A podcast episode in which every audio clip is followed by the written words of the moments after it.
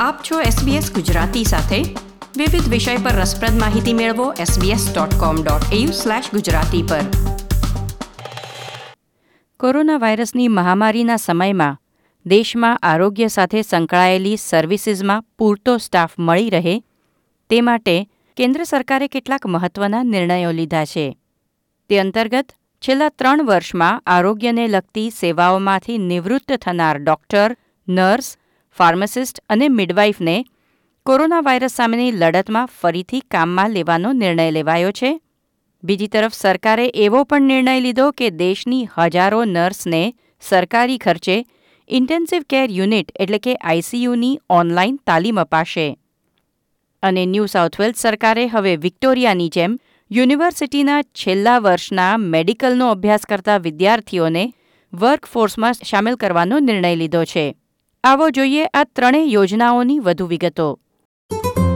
આપ છો SBS radio ગુજરાતીની સાથે. દેશમાં આરોગ્ય સેવા સાથે સંકળાયેલા લગભગ ચાળીસ હજારથી પણ વધારે અનુભવી અને ક્વોલિફાઈડ કર્મચારીઓને કોરોના વાયરસ સામેની લડતમાં ફરીથી વર્કફોર્સમાં સામેલ કરવાનો નિર્ણય કેન્દ્ર સરકારે લીધો છે.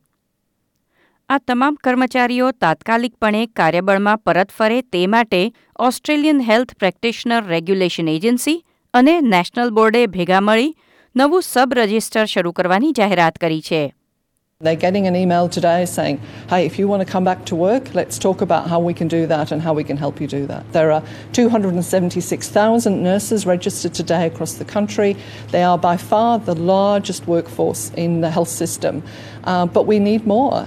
આ રજિસ્ટર બાર મહિના સુધી કાર્યરત રહેશે અને તેમાં છેલ્લા ત્રણ વર્ષમાં નિવૃત્ત થયેલા ડોક્ટર્સ, નર્સ, મિડવાઇફ અને ફાર્માસિસ્ટને સેવામાં ફરીથી જોડાઈને કોરોના વાયરસની મહામારીના સમયમાં પોતાનું યોગદાન આપવાની તક પૂરી પાડવામાં આવશે. જે કર્મચારીઓ પર છેલ્લા ત્રણ વર્ષમાં કોઈ પણ કાનૂની કાર્યવાહી કરવામાં નથી આવી, તેઓ રજિસ્ટરમાં નામ નોંધાવી શકશે તે ઉપરાંત યોગ્ય અનુભવ અને ક્વોલિફિકેશન ધરાવનાર કર્મચારીઓ જ ફરીથી આ સર્વિસમાં જોડાઈ શકશે. બોર્ડના જણાવ્યા પ્રમાણે, યોગ્ય લાયકાત ધરાવતા લગભગ ચાલીસ હજાર જેટલા કર્મચારીઓનું આ નવું સબ રજિસ્ટર છઠ્ઠી એપ્રિલથી શરૂ કરવામાં આવે તેવી શક્યતા છે.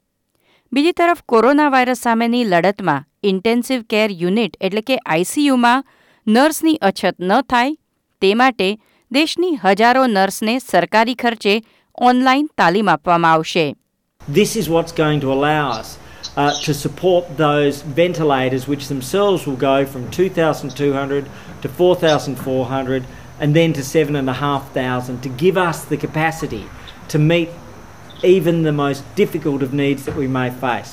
આ ઉપરાંત જે નર્સ હાલમાં કાર્યરત નથી તેમને ફરીથી વર્કફોર્સમાં સામેલ થવા સરકાર દસ હજાર રિફ્રેશર કોર્સ પણ ઓફર કરી રહી છે Obviously, the process has changed, and it's really nice to refresh on those.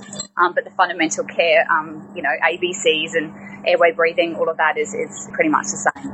ઓસ્ટ્રેલિયાના ચીફ નર્સ એલિસન મેકમિલને જણાવ્યું કે ઓનલાઈન કોર્સ દ્વારા નર્સને યોગ્ય જાણકારી અને માર્ગદર્શન મળી રહેશે આ કોર્સ માટે સરકારે ચાર પોઈન્ટ એક મિલિયન ડોલરની રકમ ફાળવી છે અને ત્રીજી મહત્વની યોજના, ન્યૂ સાઉથ વેલ્સ સરકારે વિક્ટોરિયાની જેમ જ યુનિવર્સિટીમાં મેડિકલનો અભ્યાસ કરતા છેલ્લા વર્ષના વિદ્યાર્થીઓને આરોગ્ય સેવામાં ભરતી કરવાનો નિર્ણય લીધો છે.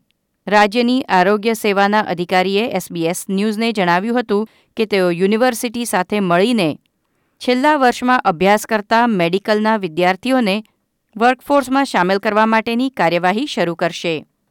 વિદ્યાર્થીઓને પાર્ટ ટાઈમ ધોરણે પગાર સાથે આરોગ્ય સેવામાં કાર્ય કરવાની તક મળશે, જેમાં તેઓ એડમિશન ડિસ્ચાર્જ અને અન્ય સહાયક કાર્યોમાં ભાગ લેશે.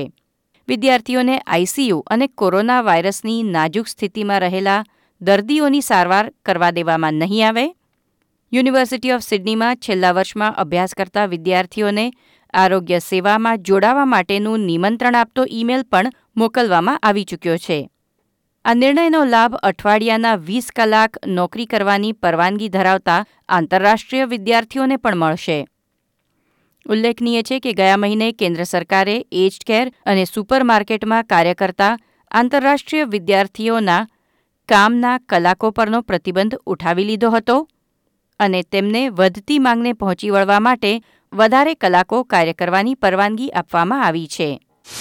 SBS રેડિયો સમાચાર, સાંપ્રત ઘટનાઓ અને પ્રેરક પ્રસંગો આપની ભાષામાં.